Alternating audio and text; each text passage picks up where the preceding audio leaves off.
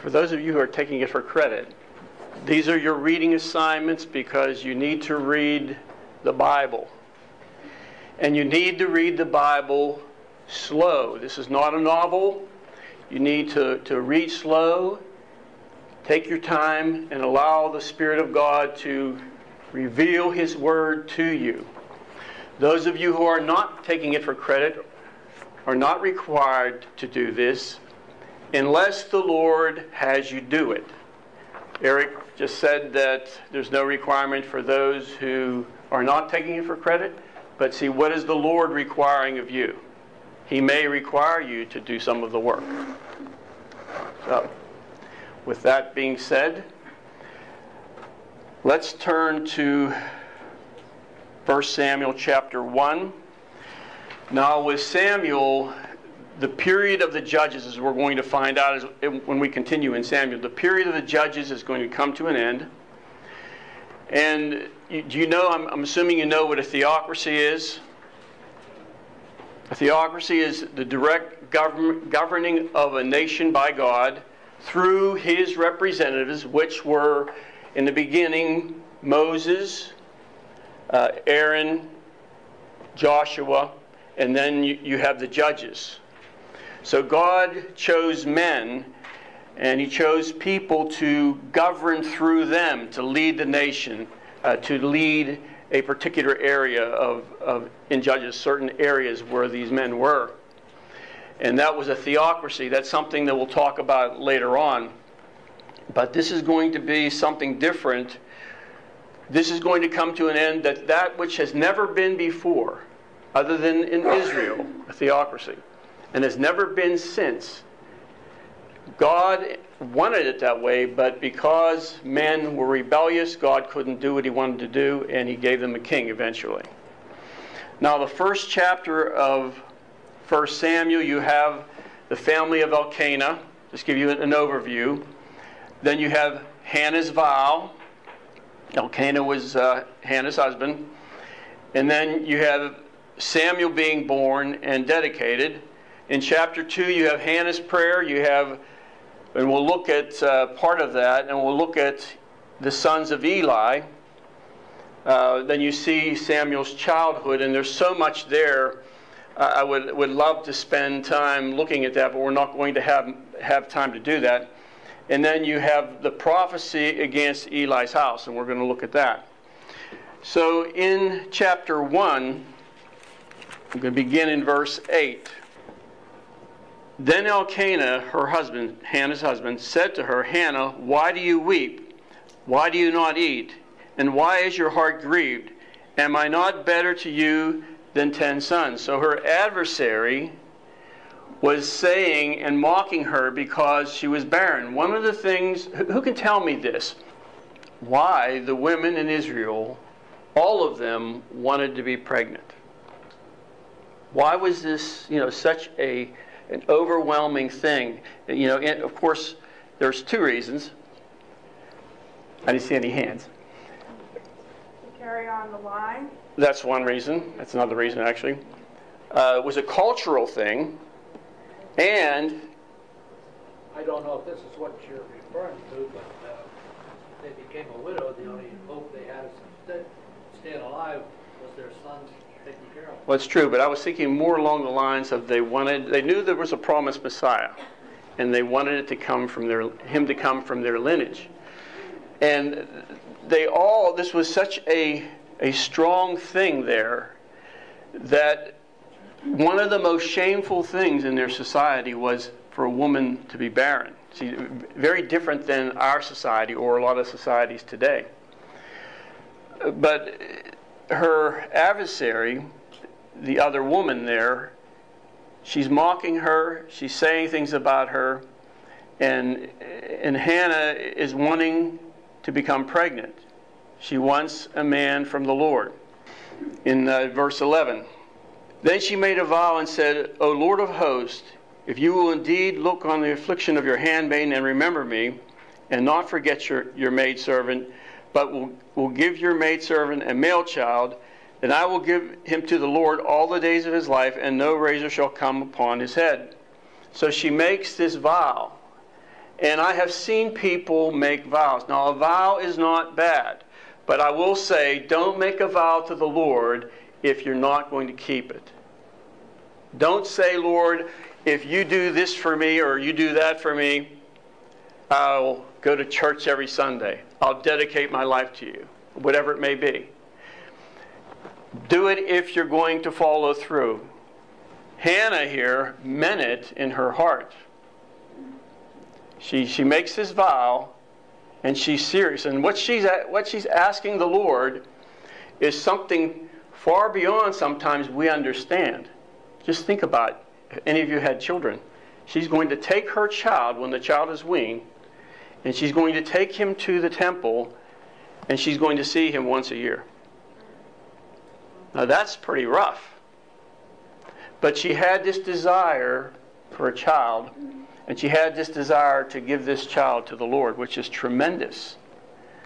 And I say, Lord, in my heart, do I have something that I want to give to you? Is there something, Lord, that I can give to you so that will be now yours forever? And I, I love this vow. Now, in verse 24, this is after she becomes pregnant with Samuel. In verse 24, now when she had weaned him, she took, took up, excuse me, she took him up with her with three bowls, one ephah flour, and a skin of wine, and brought him to the house of the Lord in Shiloh, and the child was young. Verse 28. Therefore, I also had, have lent him to the Lord. And when it says lent him to the Lord, that means that she gave him to the Lord. As long as he lives, he shall be lent or given to the Lord. So they worship the Lord there. And of course, her husband also uh, was in agreement with this. You know, in this verse, he is lent to the Lord, he is given to the Lord never to be taken back again, but given. Given. Now, in verse 28, I want to read this from the Amplified. Therefore, I have given him to the Lord, Lord as long as he as long as he lives, he is given to the Lord. And I believe the reason why Hannah could do this is because first she had given herself to the Lord. So there are things that we cannot do as a Christian, the Lord asking, or even if we want to, because we have not given ourselves to the Lord. But whenever we do, and we're serious, and we say, Lord, I am yours, take me, use me, whatever it may be. No matter what you call me to do, Lord, I will do. No matter how hard it may be. If we can give ourselves to the Lord and commit our heart and our life to the Lord, then He can commit Himself to you in a way that He never has before. And He can do things with our lives that He never could before. But see, many times we think that we're waiting for the Lord to move, and the Lord is waiting for us to move. He's waiting for us to open up our hands and say, Lord, here am I. Lord, I want more of you. Do you want more of Jesus? I hope that's why you're here. I hope you're not here to learn things. Because that is the wrong reason if you're here to learn things. You're here, you should be here to learn of Him. Who can open things to you and can reveal things to you but you must be here, I must be here for the right reason. And that's not to know things and have all this knowledge here in my mind. Gets up so big, my head gets big, and I can, you know, tell you all about this and about that and quote this scripture. That's not what the Lord is looking for. He's looking for a heart, a heart that truly wants Him and gives themselves to Him. Well, that's the key for a deeper relationship. That's the beginning You're on your way. And there are other factors too, but that's, that's a key thing. So she gives this little baby, Samuel, to Eli, to the house of the Lord. And you would think that now she's going to walk away and she's sad because she's leaving her child there. She's not going to see him. Chapter 2 is an unbelievable chapter. What comes out of the heart of this woman? And we're only going to just look at just, just the two, first two verses. And Hannah prayed and said, My heart rejoices in the Lord. Hallelujah. Hallelujah. I've given myself to the Lord. My heart reduce, my heart rejoices in the Lord. My horn or my strength is exalted in the Lord. I smile at my enemies because I rejoice in your salvation. No one is holy like the Lord. Amen. Amen. Praise you, Lord. She sees something. So you see that. She's committed. She commits her child. She sees something. No one is as holy. And I think that this is missing in many places with many Christians. They don't live a holy life and they, they don't see the Lord as a holy God. So if the Lord is holy, what does he say in his word? Be ye, be you. You be holy as I am holy. So she says, No one is holy like the Lord, for there is none beside you. Hallelujah. Nor is there any rock like our God. Praise the Lord. And if the Lord could somehow, some way, get hold of our heart, See, do you want the Lord? Do you want to see? Do you want to pierce into the darkness and see things? Do you want to see the Lord in a way you never have seen Him before? Well, you know what? The casual Christian won't see certain things. Those that aren't committed will not see certain things. But if the Lord can get your heart, and if you can commit your ways to Him, he will begin to open up to you his person, who he is. And you will begin to see that he is far, far above you, far above. And you will begin to see that he is holy. And when you see some of these things, even if we catch a little glimpse of it, that can help direct our lives in a way toward him to live a godly life, a holy life, and let all these other things that are distractions, even in the church. This isn't this way, this isn't that way, the sound's too high, the sound's too low, all the things that we know, all that stuff doesn't matter anymore. Why? Because the eyes have been opened to something. Nor is there any rock like our God. Let's move on in chapter 2 here. I want to contrast. The Bible teaches in contrast. You find this everywhere. And I like to point it out. I want to contrast Samuel and the sons of Eli. You talk about being worlds apart. But you know, the contrast can be, even be seen in the same pew in the church sometimes, where you have someone who is serving God and their heart is just, whew, they want the Lord. They're serious. And then somebody next to them, they're like, well, I'm in church today because I know the Bible says I should be. Forsake not the assembling of yourselves together. And, and they're not there with a heart that wants him. So there's contrast everywhere. We just have to see them. In verse 11,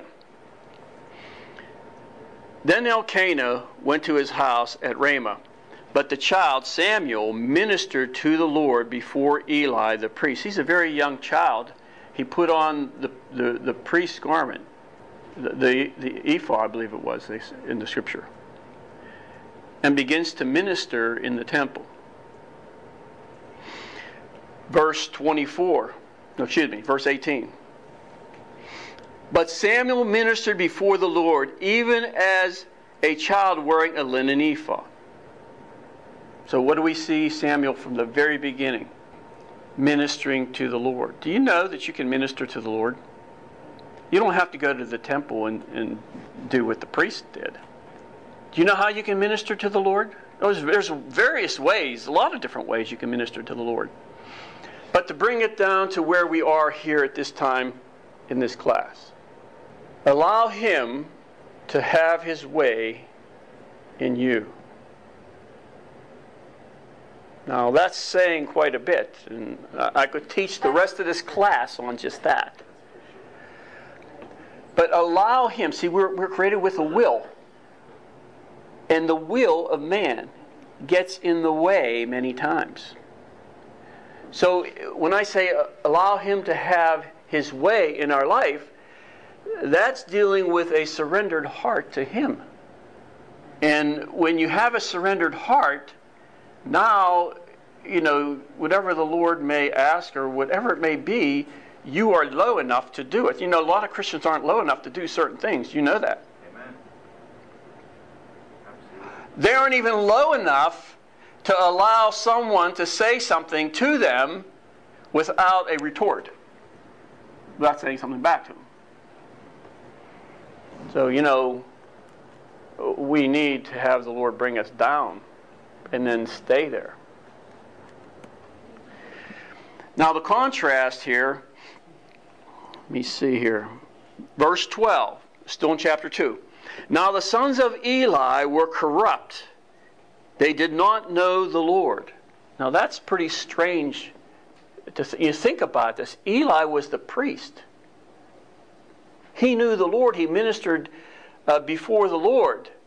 You see him in, in here doing certain things. Seeing whenever Samuel comes and he says, Hey, did you call me? Did you call me, Eli? Eli says, No, I didn't call you. Go back to sleep.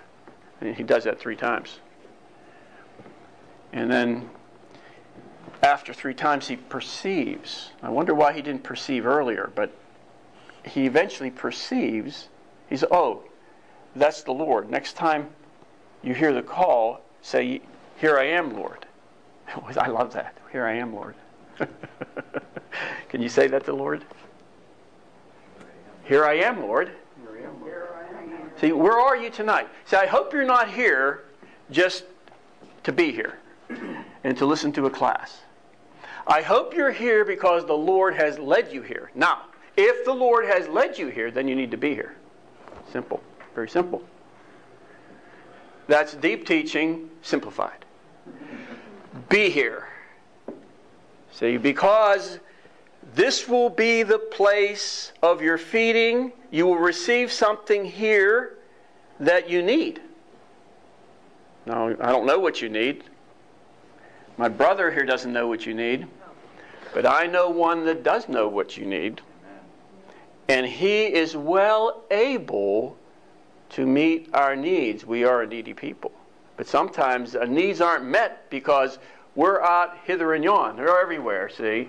And we're not where the Lord has led us, and we forget where the Lord leads us, and we don't go back there, and we think that everything's fine. And then we're needy, and when need isn't met, and we say, well, if the Lord could say, well, you're not where you're supposed to be. Where are you, Adam? Where are you, Adam? There you Well, I'm doing my own thing. doing my own thing. And that's, that's another thing. Boy, another thing with Christians. They want to do their own thing and not what God wants them to. I mean, it's one thing going to church. I, I believe I go to church all the time. But church is not enough. Bible reading, prayer is not enough. See, that's not, we can make that into a religious tradition, just like the Pharisees.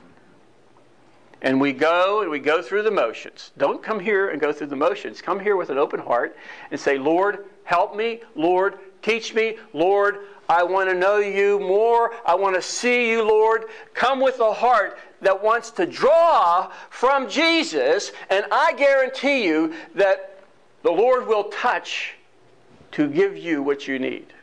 Will touch the teacher. But sometimes it doesn't come out because the people aren't drawing it out. So they didn't know the Lord. Eli knew the Lord. His sons did not know the Lord. They were corrupt, it says. The two sons, Hophni and Phinehas, that's not, this is a different Phinehas. Um, Aaron's, one of Aaron's sons was Phinehas. That's a different, you know, just like there's different Johns in the Bible, you know, different, different people with different names, uh, same names, different people.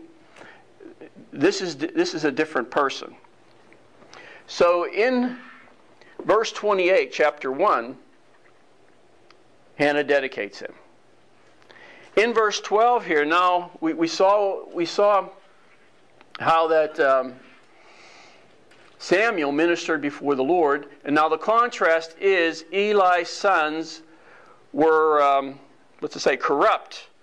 In the King James, it uses the word Belial, and that word there means worthless. Let me read this from the Amplified because it really uh, does a very good job in rendering this verse. The sons of Eli were base and worthless. They did no, not know or regard the Lord. The word here, different translations say different things. Uh, in my translation here, it says corrupt. That word means worthless, good for nothing, uh, unprofitable, wicked, we have any other meanings? Without use or worth. Without worth. So this was their life. Now in verse 13, this, we're going to read two verses here, and this tells us the, I don't want to say tradition, but the custom of the priests. Verse 13. And the priest's custom with the people was that when any, any man offered a sacrifice, the priest's servant would come with a three pronged flesh hook in his hand while the meat was boiling. Then he would thrust it into the pan or kettle or cauldron or pot, and the priest would take for himself all that the flesh hook brought up. So they did in, so they did in Shiloh to all the Israelites who came there. Now, if you go into Leviticus, did you study Leviticus yet? No. Oh, my goodness. What a book that is. Try reading through it. You'll find out. But I'm telling you, it's one of the richest books in the Bible. One of the richest books. In chapter 7, the Lord lays out specific things that the priest must abide by. And in the law, the peace offering, they, they had to, to do certain things a certain way, and uh, they were given certain directions. And I don't have it in my notes, but I remember that, in, I don't know if it's in chapter 7 or not, but one of the, the, the things that the priest, one of their portions was the, the right shoulder and the heave breast. That was they, they would take it, heave it, you know, like this. That was their portion. And one of the things specified was that they had to burn the fat on the fire.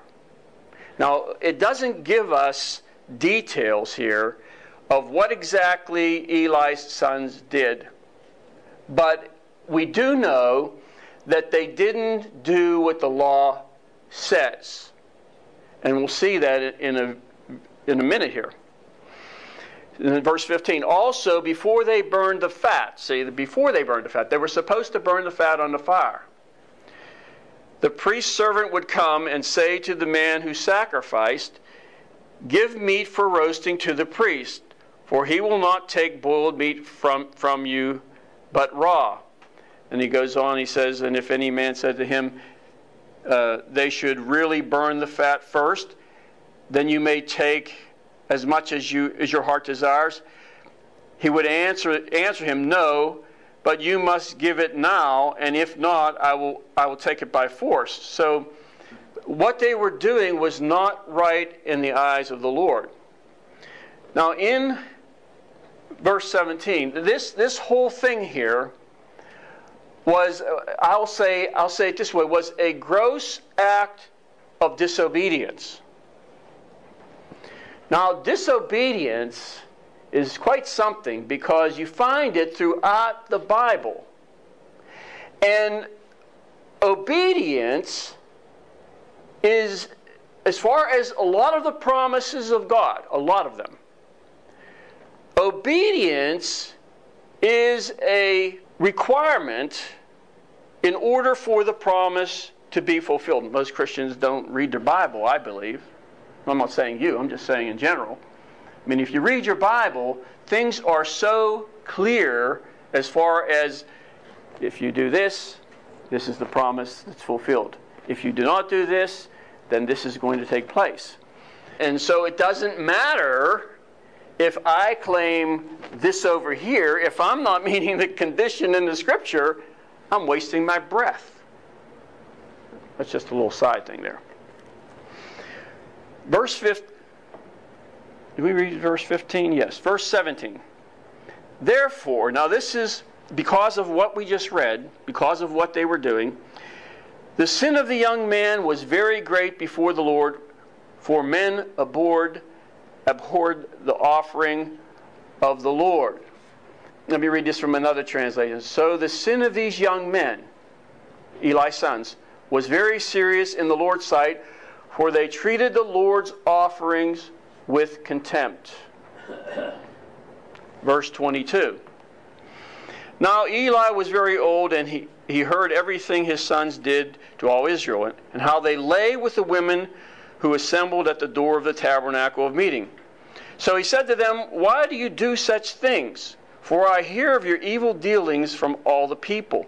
No, my sons, for it is not a good report that I hear you make the Lord's people transgress or sin. Now, Eli identifies in verse 23 that his sons were doing evil, evil dealings. And it seems to me that the Lord wanted Eli to take stronger action against his sons. But Eli only said this in word only. There's a time for saying things in word. Some of you have kids, you know this. And then there's time where you have to do something other than speak. So our kids were pretty good. We would say things and they would listen most of the time. But we never had to really, you know, come down to crunch time. But he needed to take a stronger action, and he didn't. So now we see, and we'll see that here now as we continue to read, verse 27. Then the man of God came to Eli and said to him, doesn't even mention who this man was. Some prophet? Who knows? I like that. Now be, be nobody. I, I, I like it when I'm a nobody. Nobody knows about me. You know, you go to church, you go to another church, and nobody knows who you are. That's good. That's the best. I didn't want you to get up and say anything, but he did anyway. it's good to be a nobody. Then a man came, a, a man of God came to Eli and said to him, Thus says the Lord, Did I not clearly reveal myself to the house of your father when they, they were in Egypt in Pharaoh's house? Did I not choose him out of all the tribes of Israel to be my priest? he's talking about the Levites, to offer upon my altar, to burn incense, and to wear an ephod before me? And did I not give to the house of your father all the offerings of the children of Israel made by fire? Why do you kick at my sacrifices and my offerings? The word kick there means to despise, to loathe, to loathe. In other words, there was an unwillingness to do things the right way. And I, I can't help but to think that, you know, whenever they, they came and took the meat from the pot, his sons, that it's quite possible that Eli also shared in the booty, you know, the meat that they took, and made him hesitant to discipline them further. Verse 29 Why do you kick at my sacrifices and my offering, which I have command, commanded in my dwelling place, and honor your sons more than me? To make yourselves fat, see, yourselves, that's meaning all of them, uh, from what I could see, fat with the best of all of the offerings of, of the Israel, my people. they were unwilling to do as the Lord instructed. Now, I understand the sons because it says they didn't know the Lord. But see, there's no excuse because they saw the example of what to do and how to do it right. But even with Eli, there's something there that isn't right with him because, you know, he, he there's certain clues you get in certain chapters here, certain verses. And the Lord comes down on that, whatever, whatever his heart was in this, the Lord comes down on it and says, You have made yourself fat with the best of the offering, and you honored your sons more than you honored me. What, what a thing to be accused of by the Lord. I would not want to honor anyone over the Lord. No one, including myself. Well, myself's the first one. myself's the first one. Well, I, I wouldn't want to honor myself. I, I don't need that. What am I going to do with that anyway? What good is it? I mean, it, it doesn't do any good to honor the Lord with your life. Do you know what? There's a scripture. Just remind, Lord, remind me. There's a scripture in Isaiah. You know how to honor the Lord. I may have shared this with you last year. You know how the Bible says to honor the Lord? You want to honor the Lord? Do you? You the Lord? It says in Isaiah, honor the Lord by not doing your ways. Wow. I thought going to church and reading the Bible was honoring the Lord. I thought, you know, being nice to people was honoring. Well, you should be doing all that. But he says, by not doing your ways. Or another way to say it is by doing the Lord's ways, doing what He wants. You honor Him. Now, in verse, we'll read verses 30 through 33, then we're going to stop and look at something here.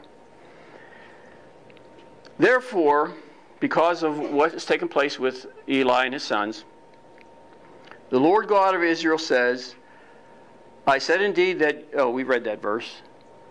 Did we? No, we didn't. I said indeed that your house and the house of your father would walk before me forever. So that's what he said. We're going to come back to that. But now the Lord says, Be it far from me, for those who honor me I will honor, and those who despise me shall be lightly esteemed. Behold, the days are coming that I will cut off your, uh, cut off your arm and the arm of your father's house, so that there will, not, he's talking about his descendants, so that there will not be an old man in your house. And you will see an enemy in my dwelling place, despite all the good which God does for Israel. And there shall not be an old man in your house forever. But any of your, me, of your men whom I do not cut off from the altar shall, cons, shall consume your eyes and grieve your heart. Wow and all the descendants of your house shall die in the flower of their age. Well, that's, that's quite a pronouncement from the Lord on this priest, Eli. Now, in verse 30, back up there just for a moment, he says here, For those who honor me, I will honor, and those who despise me shall be lightly esteemed. The word despise there that's a verb in the Hebrew, and that is a participle, which means that it's a continual action. So this wasn't a one time thing, is what the Bible is saying. That this was a continual thing with the sons of Eli. So, you know, it's, it's like that not if it's like if not if we make one mistake or sin, but if we continually sin, that's something different, quite different. Now I want to draw your attention to something here. Sometimes when I'm reading, that's why I'm telling you to read the Bible slow. Sometimes when you read, the Lord will bring maybe a word or a phrase to your attention. And when the Lord brings something like, like that to my attention, I stop. And I'll jot it down and I'll start to look at that. There's a phrase here. If you don't mind, I write it. There's a phrase here in verse 30, and I'll just write it up here. I'm going to show you something here. These things occurred. You sinned. You didn't correct your children, taking them out of the priesthood, whatever it may be. They were sinning with it, the, the people of Israel. They caused them to sin. They did all these things. Even though I promised you such and such, I promised you, what does it, what does it say? Verse 30. I said, Indeed, that your house and the house of your father would walk before me forever. Even though the Lord promised that, now he changed his mind. There's a conditional clause related to obedience here in this verse. And let me just show you. Hold your place there and go to Deuteronomy real fast, just to show you an example of this. Deuteronomy 28, real quick. The latter part of verse 1 says that the Lord God will set you high above all the nations of earth. Hallelujah, right? Praise the Lord. He's going to set you above high. I've heard people say that. The Lord's going to set you up high. He's going to make you the head, not the tail. All these things, you know. Now let's read the whole verse. Now it shall come to pass if, if, if, if, very big word, if you diligently obey the voice of the Lord your God, to observe carefully all his commandments, which I command you today, that the Lord your God will set you, because you do, because you obey, then he will do what he says.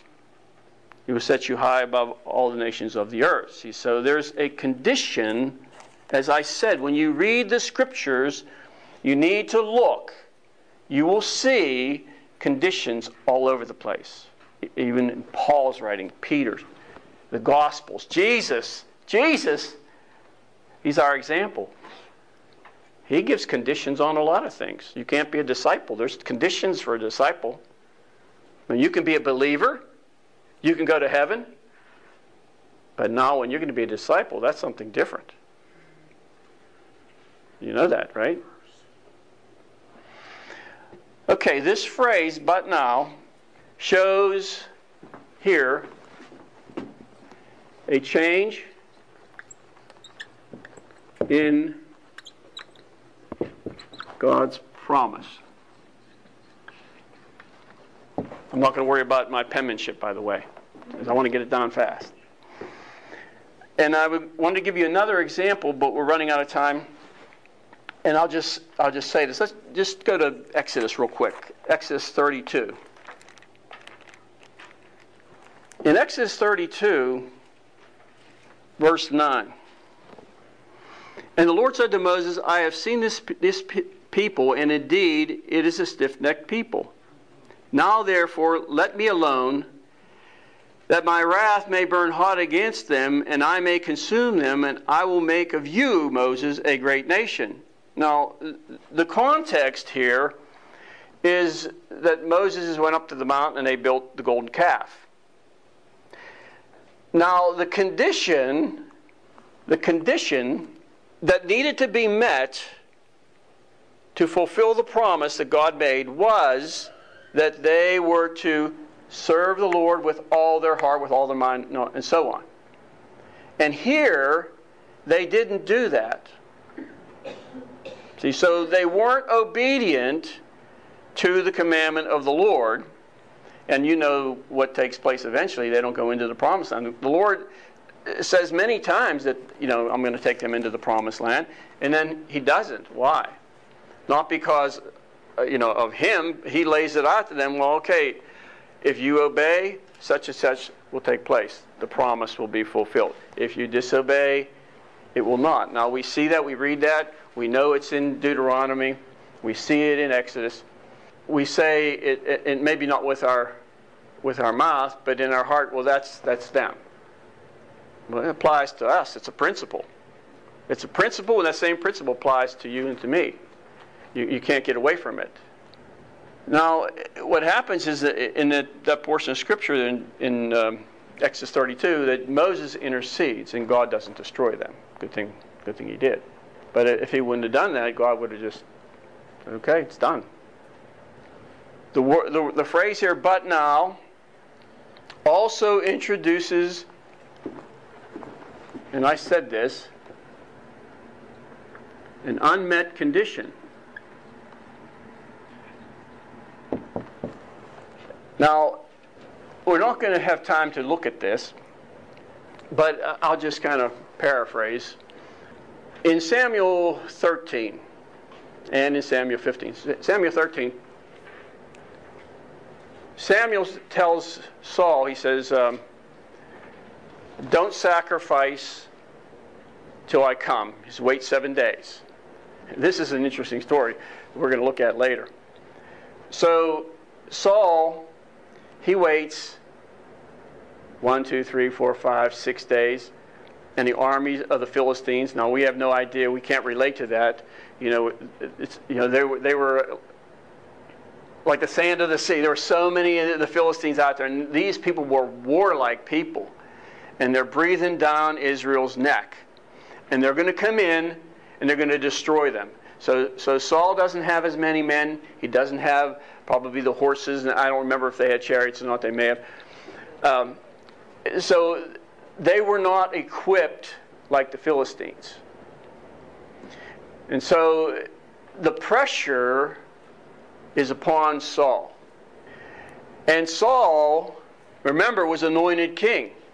The Lord wanted him to be a godly king and lead the people and so on. So now the pressure's on him, and he disobeys the Lord. Samuel says, the Lord says, tell Samuel, tell him, wait till I come.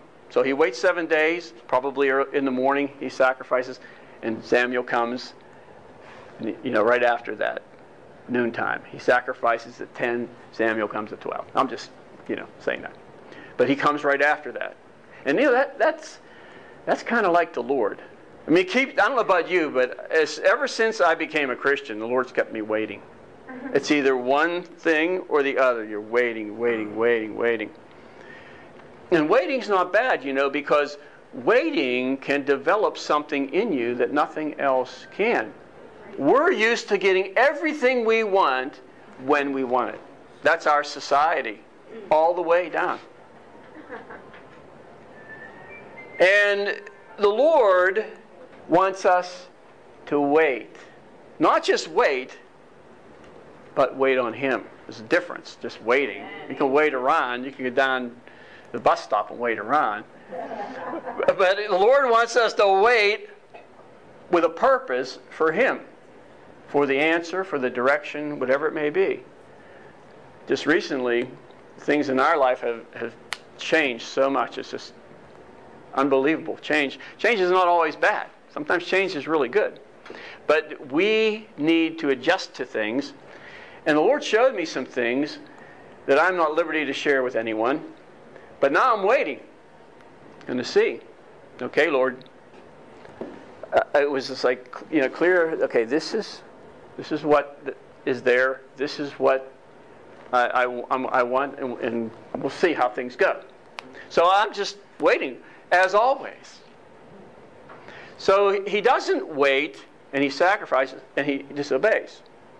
And the Lord says, and tells Samuel, I am sorry that I picked Saul as king. Go anoint someone else you know, one who, who is uh, after my own heart. Hmm, that's nice. So he didn't wait. Took matters in his own hands. And the thing is that just one act of disobedience is not, is not going to sideline you. You understand that. But if you see, the Bible gives you just enough. I think it's chapter 15 where he spares Agag, the king of the Amalekites, and they're supposed to wipe them out. So that's a, you see this pattern developing in, in the life of Saul. And so, even with Saul, there was this unmet condition. I am going to anoint you king, but now, because you went your own way, you did your own thing, you disobeyed time after time, now I'm going to seek for another someone who is after mine own heart. So, the Lord could promise you something. The Lord can say, I'm going to, to, to use you in a particular thing. And because of our lack of response to Him, or because of our disobedience to Him, or because maybe we ignore Him, He'll pass us by. I've seen it. I've seen it. I've seen the Lord pass people by. Called by God. But see, the call is one thing. With the call, there are conditions. And if the conditions go unmet, then that call may not be ever realized. The fulfillment of that may never occur, and I've seen that too. So, this phrase is very interesting. So, you see, it can introduce a, an, an unmet condition, with, as I said, with Saul. Now, here's, the, here's another one. This is, the, this is the best of all. It can introduce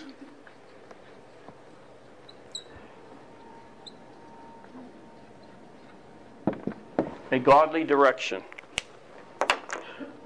And I'll read this. This is Psalm 119.67.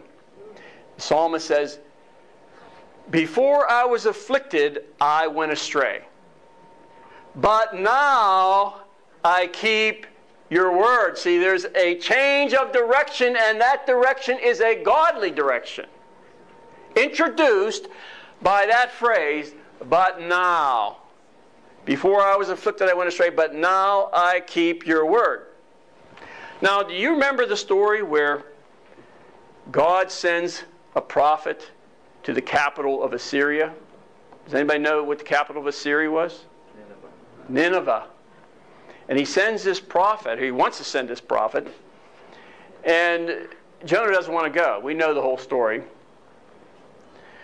But eventually, he had to go. Sometimes, you know, God will do something despite us. I mean, even, if we're in the way, so to speak. He, Jonah was in the way. And, you know, he wanted to use him, Jonah didn't want, want to be used.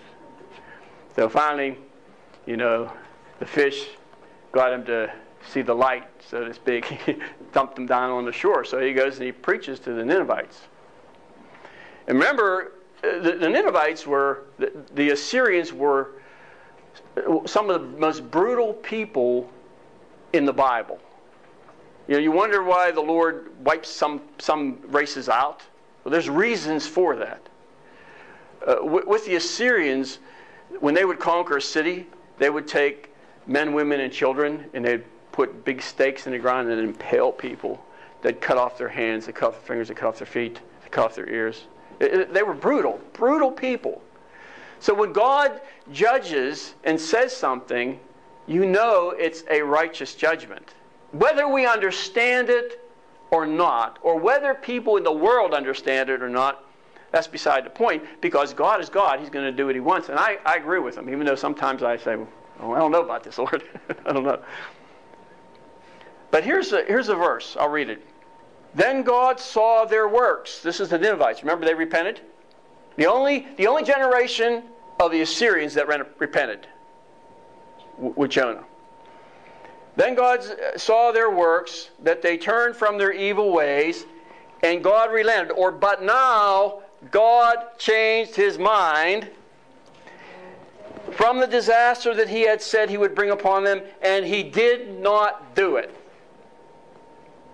So they were evil, God was going to destroy them. Because they re- repented, but now God changed his mind. Pretty nice. Pretty nice. So, this phrase can introduce a godly direction. Now you have these people that are, that are saved. They know the God of Israel. In closing, let's go to Ephesians. We'll, we'll look at one more verse in Samuel. But Ephesians chapter 2.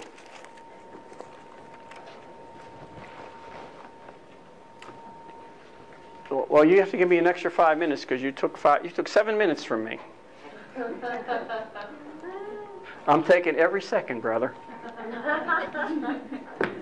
I'm not used to teaching for an hour. I'm used to teaching for an hour and 15 minutes to an hour and a half. Can I have a half hour of your class? What was that about adjusting to Amen. Okay. I'll take that seven.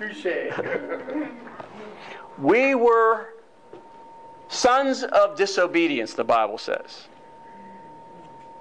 And we were alienated from the commonwealth of Israel.